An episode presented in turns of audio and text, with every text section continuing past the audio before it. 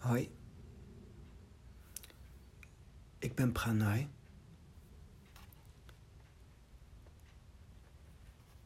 Ik wil het hebben over hoofdstuk vierenveertig van Lao Tse. En ik maak gebruik van de vertaling van Kristofer Schipper.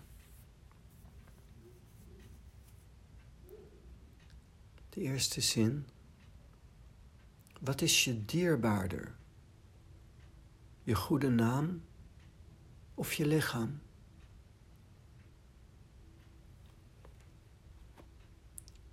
Dat is eigenlijk al direct duidelijke taal.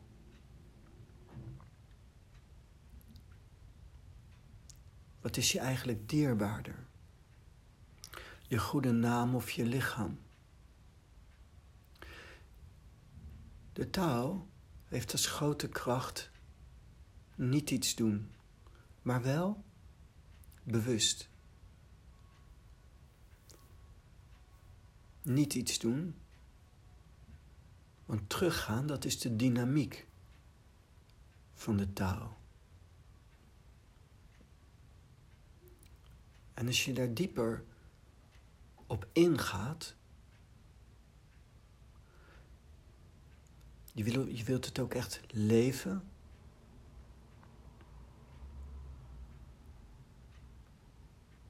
dan heeft dat ook bepaalde consequenties. Bijvoorbeeld eentje is, wat is je dierbaarder? Je goede naam of je lichaam? De tweede is ook, wat is je meerwaard? Je bezittingen of je gezondheid?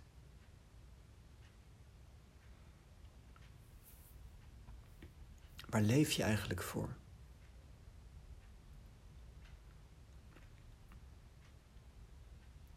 Bijvoorbeeld je goede naam.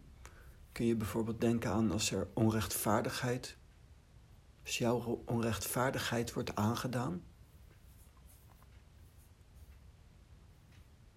Als je niet in je gelijk wordt gesteld. Als mensen over je roddelen en het klopt niet. Wat doe je dan?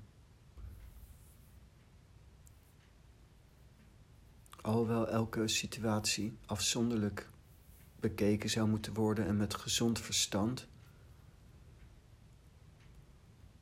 moet je dan kijken wat op dat moment in die situatie het beste is om te doen.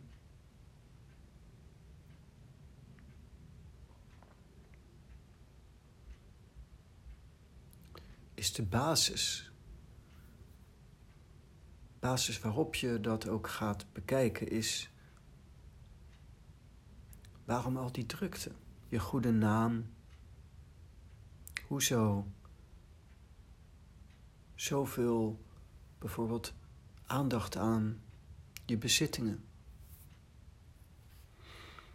Ten koste van je gezondheid.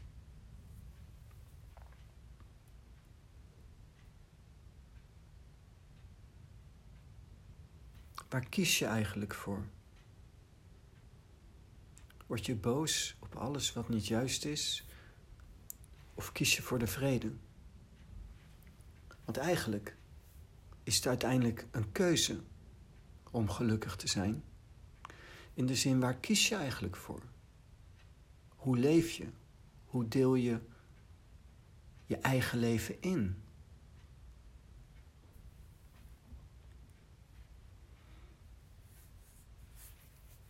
De maatschappij is eigenlijk zo ingericht dat je eigenlijk je leven bijna moet opofferen voor bezittingen, een goede naam.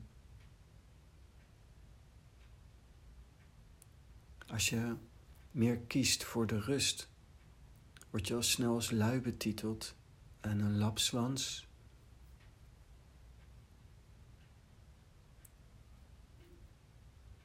En je moet natuurlijk wel oppassen dat je niet in een Een laziness belandt, maar van waar al die druk, van waar al die druk om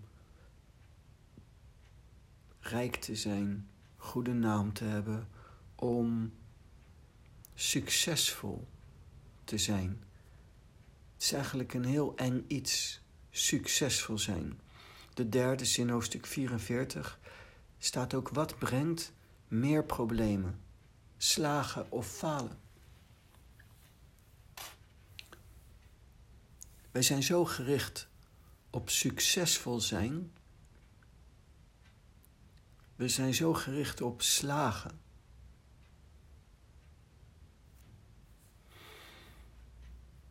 En daardoor komt eigenlijk dat gevoel van falen, kan dan diep in je doordringen. En je het gevoel geven dat je een mislukkeling bent. Maar het is interessant om binnen te laten komen dat als je je een mislukkeling voelt, dat dat een basis heeft van jezelf opleggen dat je moet slagen.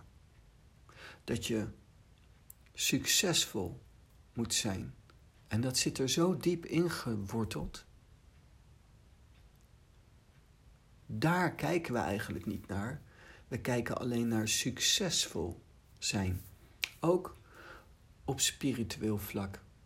Ook op spiritueel vlak zijn we dikwijls meer bezig met veel bereiken dan leven met de ene. Leven met God, leven in prana. Leven met aandacht in dit moment. En dat leveren we vaak in omdat we extreem veel eisen en voorwaarden stellen aan de kwaliteit van dit moment, het succesvol zijn in dit moment.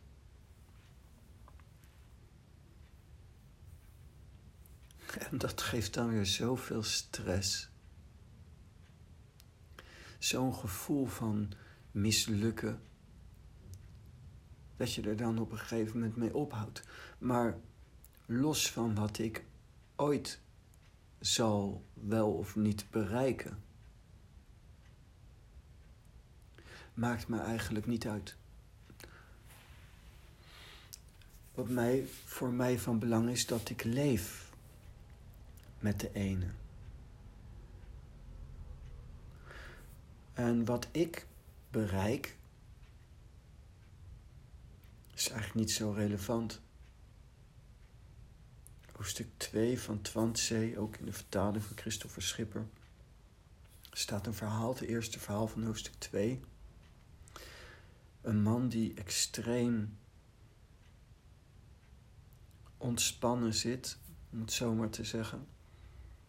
Die zegt, ja, mijn zelf heeft mijn ik ten graven gelegd. Ten, mijn zelf legt mijn ik ten graven. Jezelf, je bent er wel, maar niet dat kleine ikje. Zijn lichaam is dan, zoals daar omschreven wordt, als uitgedroogd hout en zijn hart als uitgedoofd as. Zijn hart als uitgedoofd as. Waarom? Omdat hij dat hele idee van presteren, succesvol zijn en slagen heeft laten gaan.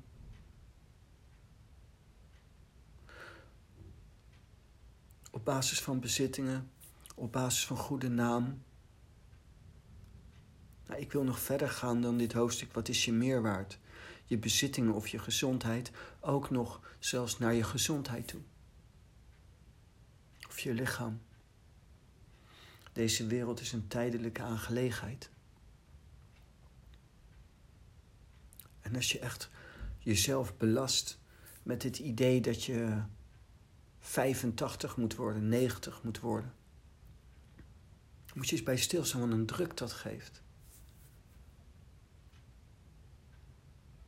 De andere kant, zo kan mij ook niet schelen hoe oud ik word, is ook niet echt. Die andere kant is dan een afzet. Voorbij leven en dood. Kristofer Schipper geeft extra informatie bij hoofdstuk vierenveertig. En daar zegt hij, de vele malen voorkomende aandrang op het belang van een goede gezondheid en het behoud van het lichaam moet ook gezien worden in de context van de Chinese cultuur in de tijd dat deze teksten geschreven werden. Net zoals dat ook in andere beschavingen van die tijd voorkwam, ging met de toenmalige offerreligie een mentaliteit gepaard waarin het geestelijke hoger werd geacht dan het lichamelijke. Als gevolg van deze dualiteit werd niet alleen het offer, maar ook het zichzelf opofferen als iets groots ervaren. Het Taoïsme beschouwt iedere scheiding van geest en materie als een dwaling en benadrukt dat onze eerste verantwoordelijkheid als mens is goed op onszelf te passen en ons prachtige door de natuur gegeven lichaam altijd te eerbiedigen. Dat is mooi. Geen scheiding van lichaam en geest.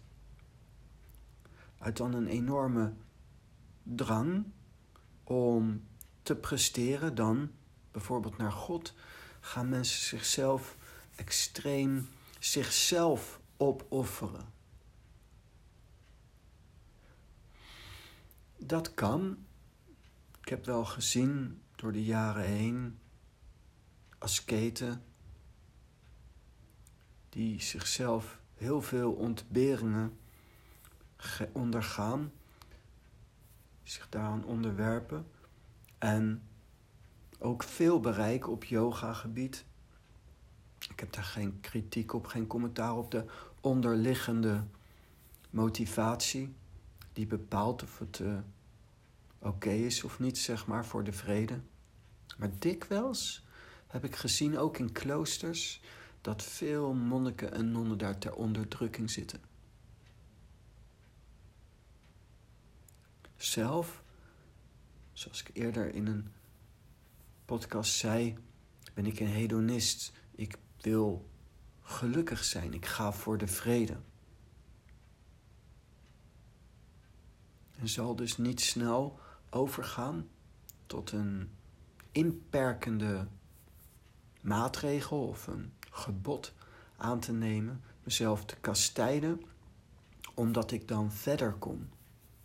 Het is niet mijn doel om zo ver mogelijk te komen. Het is mijn doel om de vrede te vinden. En daarin te leven en die vrede uit te bouwen. En je zou kunnen zeggen, op een bepaald niveau is dan dat uitbouwen van die vrede, is dan verder komen. Alleen zelf ervaar ik niet verder komen. Ik ervaar gewoon vreugdevoller raken. Heeft niks te maken met succes, met slagen. Heeft mee te maken met je draai vinden in het leven. Tevredenheid ervaren. Ruimte creëren om gewoon te kunnen zijn. Te zitten in stilte, te luisteren. Naar, zoals die man in Zhuangzi dan uitlegt ook, de blaasmuziek van de aarde en van de hemel. Blaasmuziek van de mensen kennen we allemaal, maar kennen we ook het geluid van de stilte. Als ik hier zit, dan hoor ik een deur, dan hoor ik een auto, ik hoor de wind soms, of regen. Er is altijd bedrijvigheid, zelfs in de nacht is er dan ook een vorm van bedrijvigheid. En ook al is er helemaal geen geluid, er is altijd geluid en daar kun je naar luisteren. De blaasmuziek van de aarde. Ik zelf noem dat dan zitten in stilte en luisteren. Gewoon zijn. En daarin zit iets, daarin kun je iets ontdekken.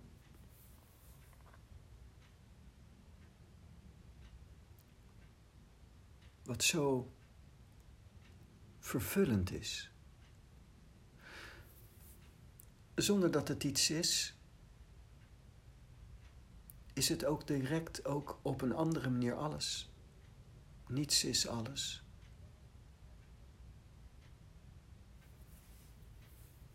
Of, zoals ik het eerder zou omschrijven, niet iets is alles.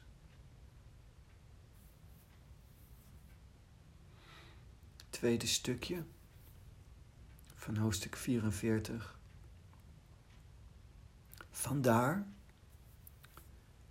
dat hoe meer je begeert, hoe meer je zult moeten uitgeven.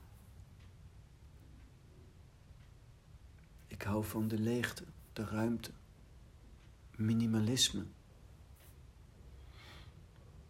Maar niet helemaal minimalisme, een Zorba de Boeddha, maar in de regel soberheid, relaxedheid.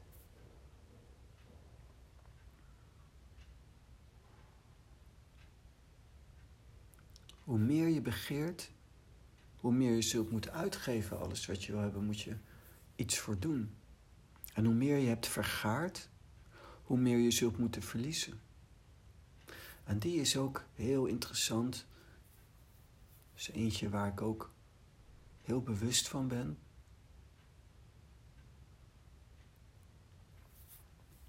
Je hebt het aarde-element in de vijf elementenleer. En het aarde-element is voor veel mensen dat je dan gegrond bent op deze wereld. Sommige mensen hebben het dan zelfs letterlijk over met je handen in de aarde vroeten. Want dat houdt je dan op de aarde. Heel veel mensen gebruiken het aarde-element zo om niet te zweven. En dat is op een bepaald niveau ook waar. Je moet ook in deze wereld zijn. Aarde-element. Voor mij is het toppunt van het aarde-element de ziener. Of het middelpunt. Het rust, de rust en de tevredenheid vinden. Gewoon met niet iets in dit moment. Dan raak je echt vervuld. De blaasmuziek van de aarde. Mindfulness. Leven met aandacht en zijn in dit moment.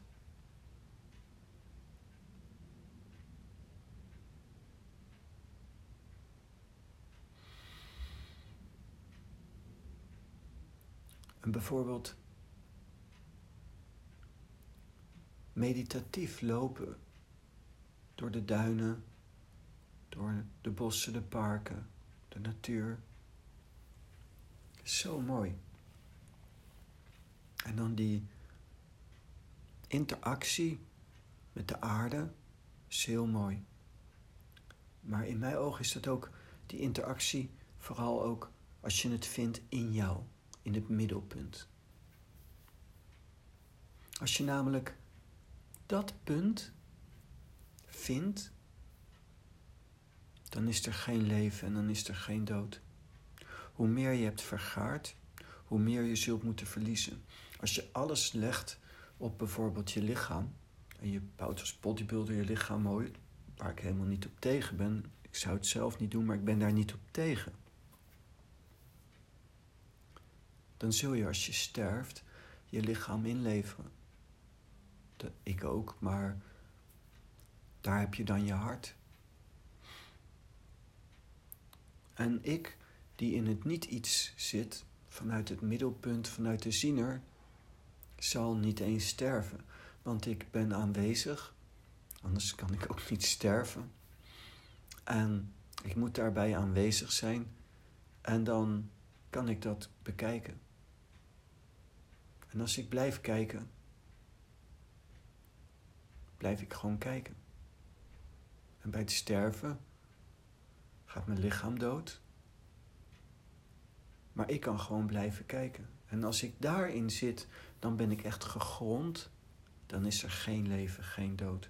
Geen zorgen om goede naam. Geen zorgen om bezittingen. Geen zorgen om je lichaam. Geen zorgen om je gezondheid. Geen zorgen over slagen of falen. Het middelpunt.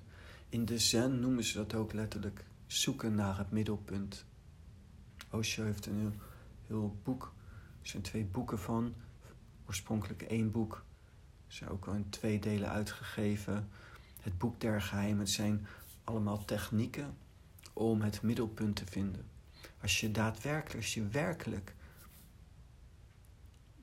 je wilt gaan beoefenen, je wilt gaan verdiepen, dan kun je daar een oefening uit zoeken. En eigenlijk is dat het meest essentiële van je spirituele oefening. Zoeken naar het middelpunt. Als je dat middelpunt vindt, dan zul je niet eens sterven. En los van... want dan zouden de mensen kunnen zeggen... hoe weet je dat nou? Want je leeft nog. Zwaar. Maar ik ervaar tijdens leven ook... dat de druk van al die dingen afgaat. Ik leef in iets... als je dat dan zo zou kunnen zeggen... wat niet verandert... ook niet door goede of slechte tijden. Ook niet in gezondheid of ziek zijn... En dat punt geeft een extreme kalmte en rust en tevredenheid af in je persoon, die sensatie. Omdat je voelt, je voelt ook al tijdens leven, dat niets je raakt. Je raakt echt bestendig. Ik denk de enige manier om diep bestendigheid te hebben is... het vinden van het middelpunt. En als je dat middelpunt in de periferie vindt, je basis van het leven, je veiligheid in een onwaarheid vindt, zoekt, gaat dat gepaard met onrust. Een onrustig gevoel over lichaam. Een onrustig gevoel over je goede naambezittingen, je gezondheid, over slagen en falen. Welk vlak ook, is niet van belang. Op een bepaald niveau denk ik dat elk mens dat heeft, ergens onrust over al een van die onderwerpen. Wat doe je dan? Turning in. Zoeken naar het middelpunt.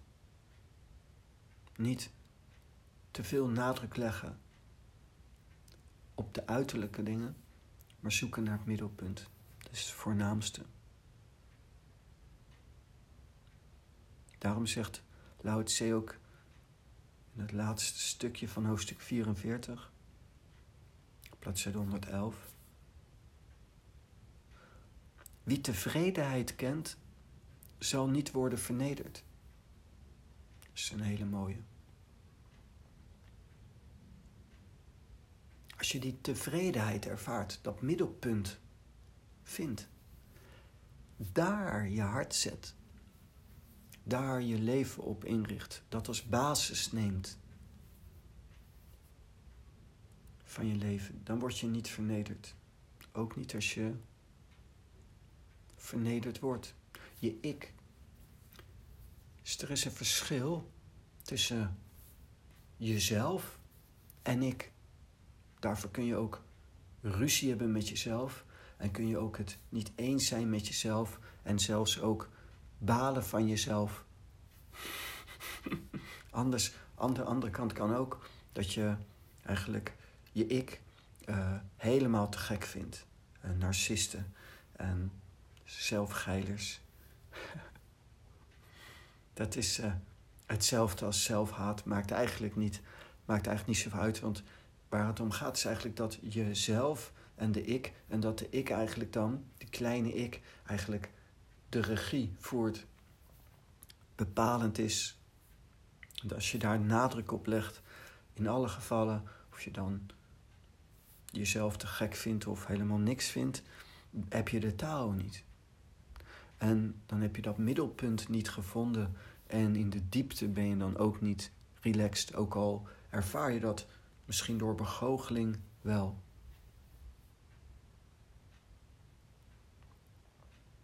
Dus voor diepe tevredenheid, voor de echte vrede, ik moet denken aan een, een boek van uh, Thich Thich Nhat Hanh, No Death, No Fear.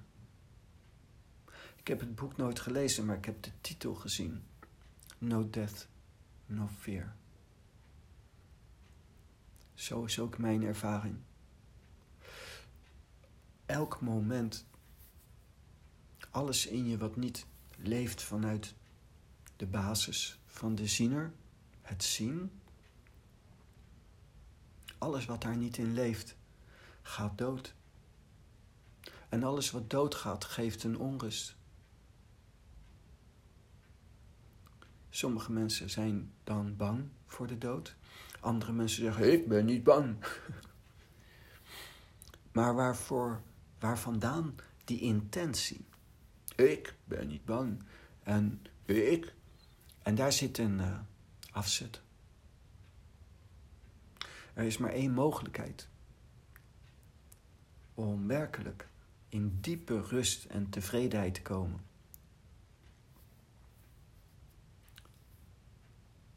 En dat is het middelpunt vinden. Zoeken naar het middelpunt en dat vinden. En dat dan uitbouwen in persoonlijke kracht. Vanuit het zelf en niet vanuit het ik. Het ik wordt alleen maar sterk als het ondergeschikt is aan het zelf.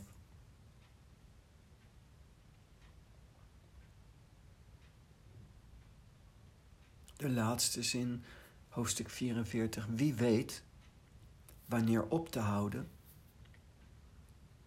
die zal geen kwaad overkomen en hij zal lang voortleven. Dat kun je natuurlijk op heel veel manieren uitleggen. Ook in het uiterlijk. Als je weet tijdig te stoppen en niet altijd die grenzen over, dan kun je jezelf een hoop ellende besparen. Veel mensen gaan veel te ver door in allerlei zaken, ook in de spiritualiteit. Het is een soort manie. Vanuit eigenlijk een achterliggende, een achtergrond van willen slagen. Ook bijvoorbeeld willen slagen op spiritueel gebied. Osho heeft eens een discours gegeven. Nirvana is een soort verlichting. Dat is de verlichting, een woord voor verlichting. Uh, the last nightmare. Ga jij je ik belasten met uh, verlichting. Jij moet verlichting bereiken. Dan moet ik altijd een beetje denken aan Hitler met zijn Übermensch. Daar komen hele rare dingen uit voort. Zo van de Übermensch. Een, een, de perfecte mens. Het Arische ras. Of welk ras dan ook. De perfecte mens. Wat een onzin. Het ik. Het ik is niet perfect. En hoeft ook niet perfect te zijn. Hoeft ook niet te slagen. En het lichaam en je gezondheid is een erg broze en kwetsbare aangelegenheid. En als je daar je basis zoekt, je zekerheid zoekt, je vervulling zoekt, zul je in feite altijd neurotisch zijn.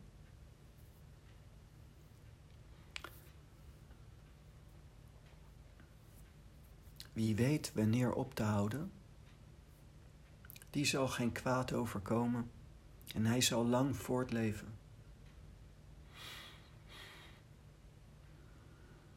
Ik denk, ik ben ervan overtuigd dat dit niet de wezenlijke tekst is wat Lao Tse heeft gezegd. Maar ik vind het een briljante, mooie vertaling. Ik zou het niet beter doen. Zelf haal ik daar een energie uit van voorbij. Wie weet wanneer op te houden. Dus op te houden met ik. Om dan in het zelf te raken. Die zal geen kwaad overkomen. Ook als je kwaad overkomt. Het is niet een, zo dat de heiligen niet doodgaan. De heiligen niet ziek worden. De heiligen niet overvallen kunnen worden.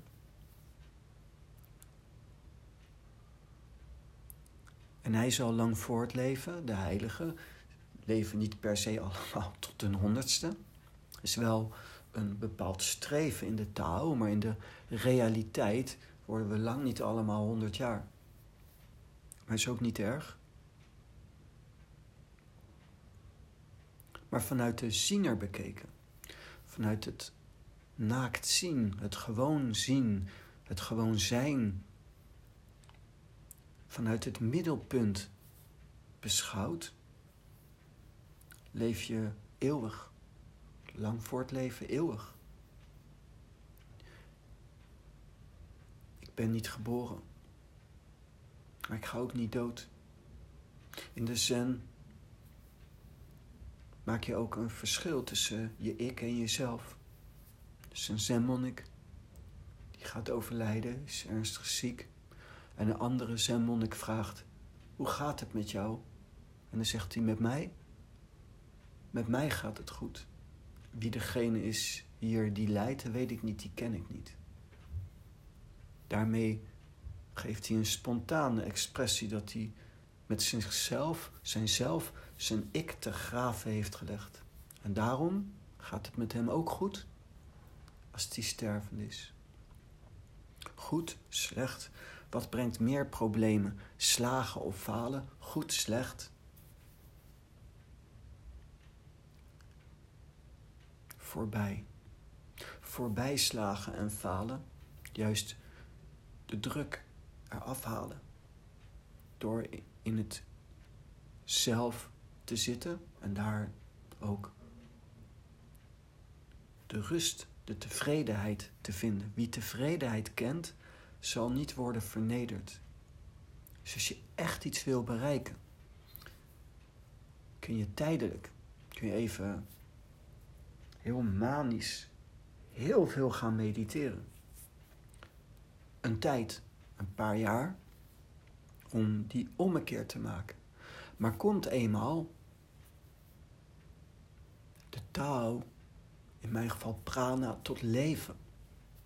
Letterlijk in jezelf vind je vanuit de beoefening van de blaasmuziek van de aarde, de blaasmuziek van de hemel.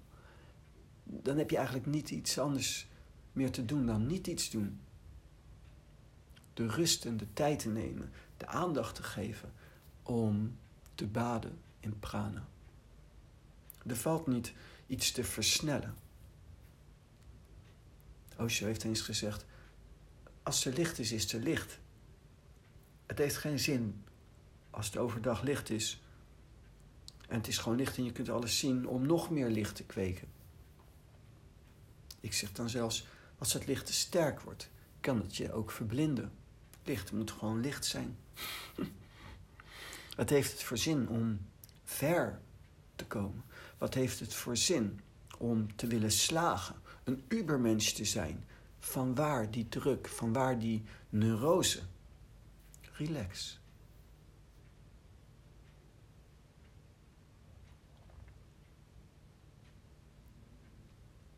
En daarom is teruggaan de dynamiek van de Tao. Teruggaan. En ook vanuit die achtergrond dat ze zichzelf kastijden, moet je zelf niet kastijden.